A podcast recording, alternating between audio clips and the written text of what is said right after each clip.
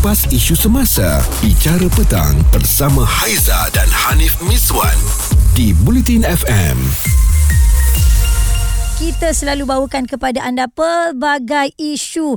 Dan ini antara isu yang sentiasa kalau kita lihat dekat dalam media sosial tak pernah habis cerita dia ya. Cerita apa tahu berkenaan dengan isu lambakan pelajar yang memenuhi restoran makanan segera ataupun kedai kopi yang mahal tu ya.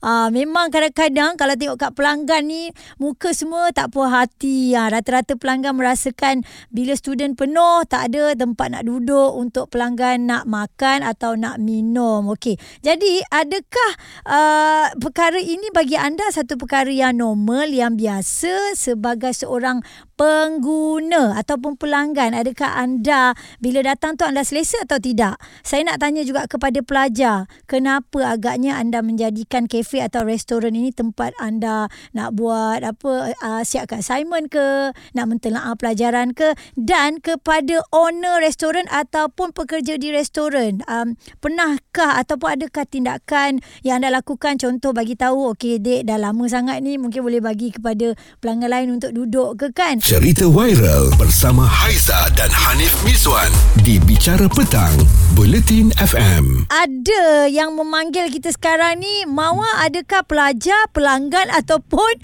uh, pekerja di kafe ataupun restoran?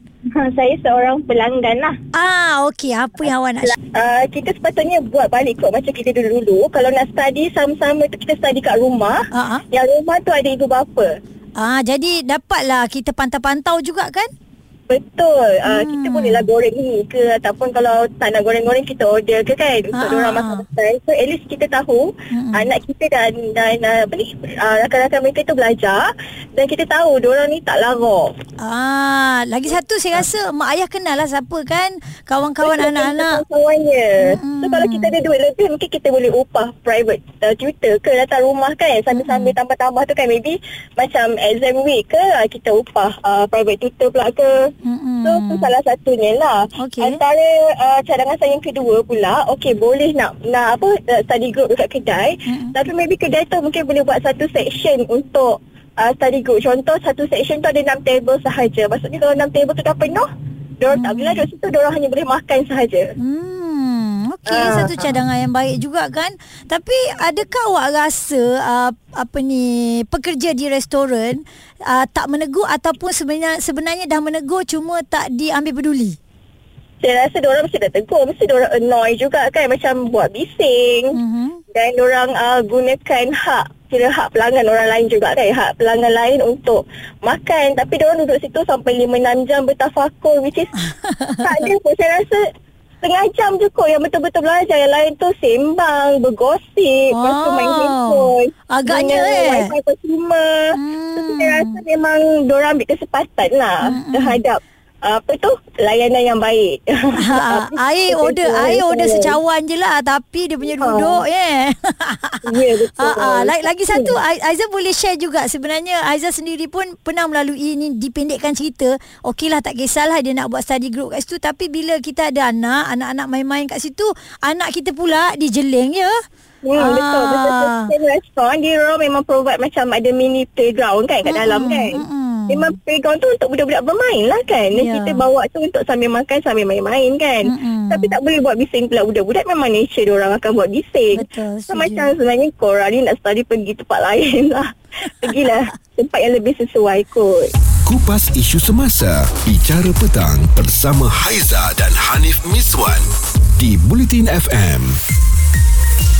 Hari ini cerita tentang pelajar-pelajar yang menggunakan uh, restoran ataupun kafe sebagai tempat mereka study. Ada buat study group, ada buat assignment. Ada sekali tu saya ternampak dia buat assignment fashion panjang satu table, tambah lagi satu table. Kita pula tak tahu nak duduk mana kan. Okey, jadi sekarang ni kita ada Zul dari sisi seorang pelanggan. Silakan. kita sebagai pelanggan walaupun mereka datang untuk uh, business store ataupun untuk study group Hmm. uh, kita dah kena ada satu kesedaran civic untuk berfikir yang uh, kalau kita datang dine in Hmm. uh, dan kita makan lepas tu kalau kita nampak uh, makin lama makin ramai orang datang tengah menunggu uh, table untuk duduk Jadi kita ni kena beralah lah. Walaupun yes, setengah orang kata lantak lah aku bayar kan. Hmm. Aku bukan dia duduk kosong tak makan apa kan. Aku hmm. dine in, aku beli McDonald's punya uh, food. Tapi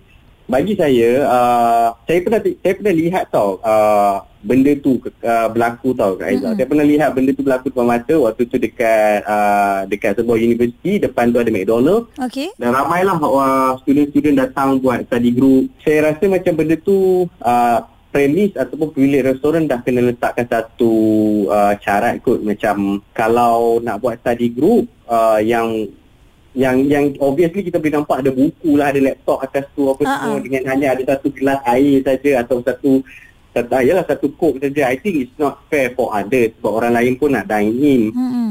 uh, bayangkan kalau kata McDonald's tu uh, paling hotspot dan McDonald's tu pula jauh dari uh, kalau macam kata saya sebagai pelanggan saya dah bawa anak-anak dah bawa family saya nak nak belanja di orang makan McDonald's tapi hampa sebab apa McDonald yang paling dekat dengan rumah saya McDonald tu tapi hmm. masalahnya nak pergi McDonald lain saya terpaksa like travel another 45 minit atau 35 minit ya yeah. kecewa lah kat situ kan hmm. so uh, ya yeah, dekat sini uh, saya tak rasa hanya untuk student tapi it's also applicable for all those business minded people yang mana yang nak jual MLM ke hmm. nak buat nak buat uh, review food ke apa ke you kena ada kesedaran civic bila you nak gunakan tempat public untuk you punya business ataupun you punya me time, you punya apa study group ke apa, you kena ada satu kesedaran yang eh bukan you seorang saja yang akan dine in dekat restoran tu. So jadi you kena ada hati perut sikit lah. You tak boleh lah macam lantak lah. Aku makan, aku bayar dan aku rasa aku berhak duduk kat sini 2 jam, 3 jam. Hmm, tak boleh selfish ya? Tak, hmm. tak boleh selfish. Benda ni berlaku kalau especially uh, lain tu bukan hanya untuk study group tau Kak Izzah. Hmm. Kadang-kadang lagi perasan macam tempat spot hotspot especially dekat Penang sebab saya orang Penang. Uh-huh.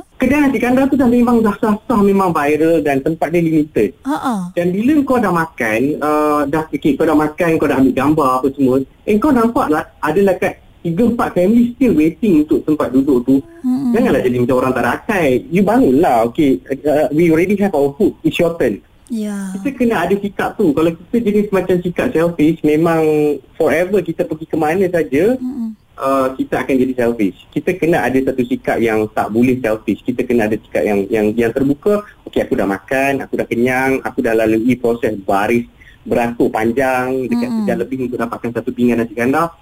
I think it's about time for us to move bagi orang lain pula peluang nak makan. Kita mau lagi kita dah ada budi bahasa, kita dah ada macam orang kata apa. Dah cukup cantik dah tu. Ah ha, kena complete yeah. kan eh? Hmm. Ya, kita kena kita kena cantikkan lagi lah kita punya mm-hmm. attitude bila kita dine in kat luar tu. You tak nak orang kacau, you rasa macam ni, you pergilah five star hotel yang memang tak ramai orang akan afford to go tu. You jangan ambil restoran sebagai tempat you nak buat bisnes, okey lah you nak sambil makan tapi hmm. you cakap okey fine.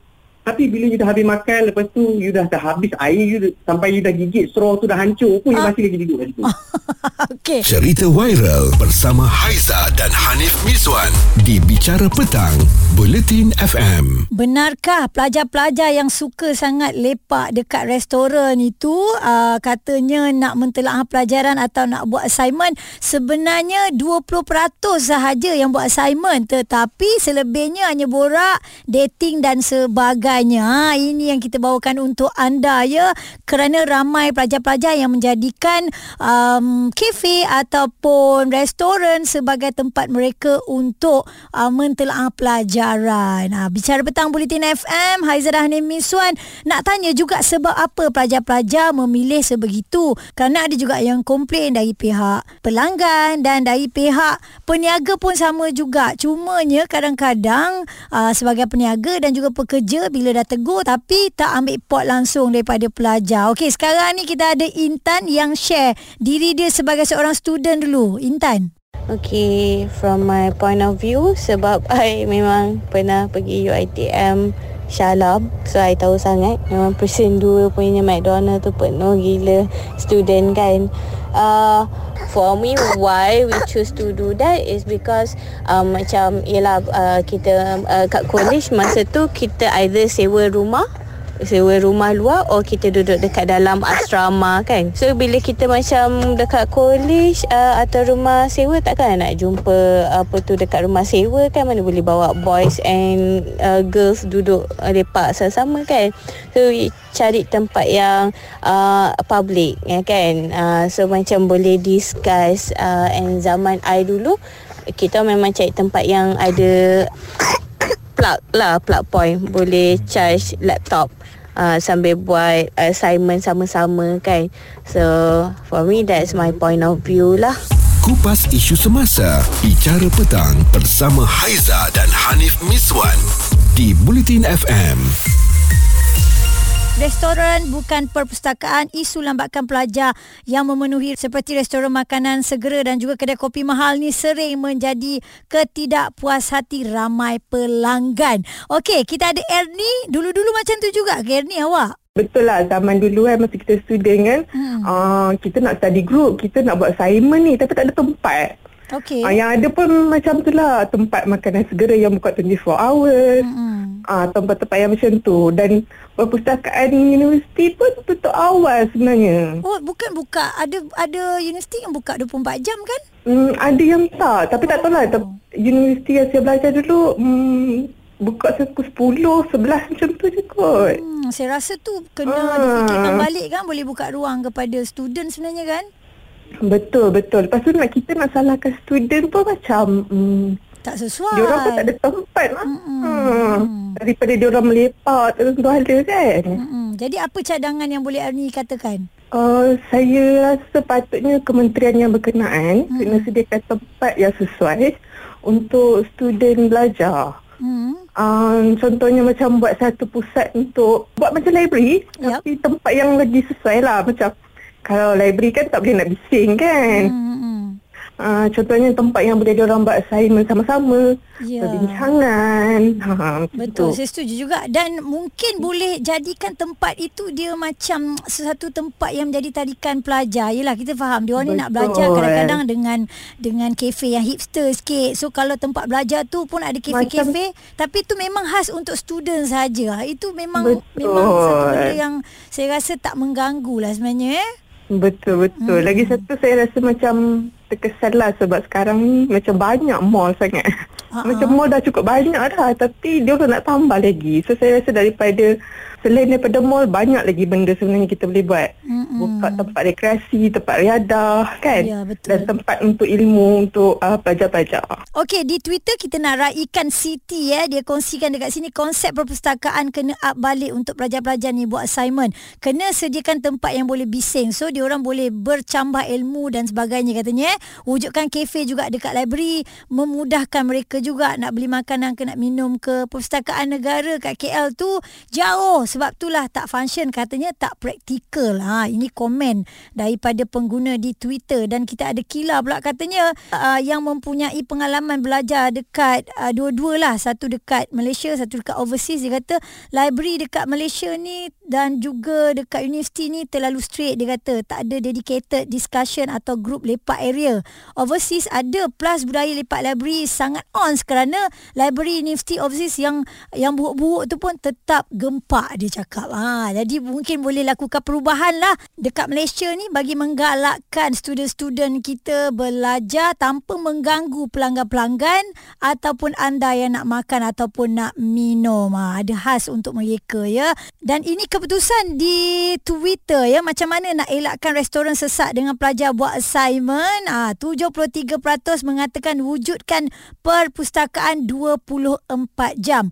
18% mengatakan restoran tentukan had masa okey? Dan 9% mengatakan buat satu ruang khas untuk pelajar. Dan ada juga yang mengatakan selagi perpustakaan tak buka 24 jam isu pelajar buat assignment dekat restoran ni tak akan selesai. Akan ada je eh. Okey pelajar nak hak dia pula. Habis yang pelanggan nak hak dia juga. Ha, masing-masing. Jadi kita tepuk dada tanya selera. Cerita viral bersama Haiza dan Hanif Miswan di Bicara Petang, Bulletin FM.